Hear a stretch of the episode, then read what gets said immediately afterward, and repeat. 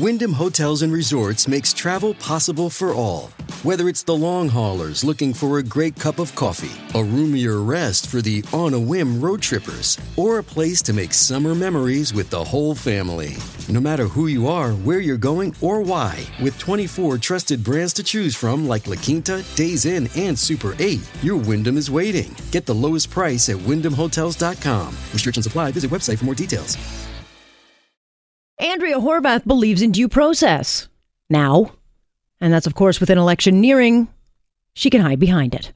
Of course, when it was Patrick Brown, she didn't wait nary a second to throw him to the wolves. Without, of course, one shred of evidence, she compared the accused former PC leader to Jian Ghomeshi, fully knowing how damaging that comparison would be.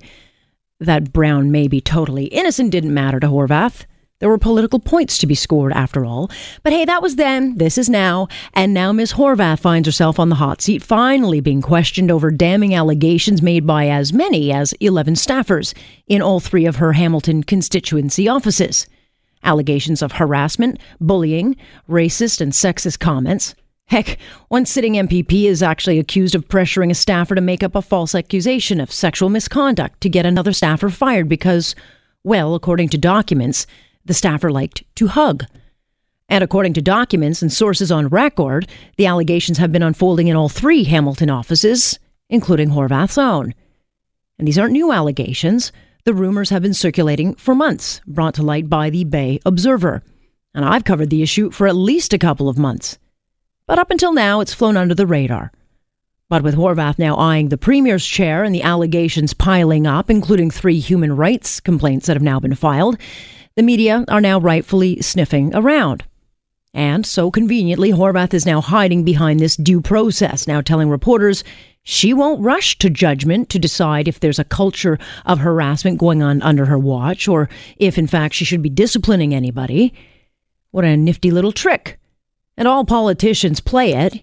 They hide behind outcomes, judgments, and rulings because they know it can take months and it protects them from actually having to be held to account, go on record, or take leadership.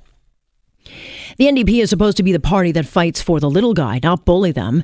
And Horwath can hide behind due process all she wants, but if she signs the nomination papers of that Hamilton MPP under any kind of investigation, it does, I think, speak volumes.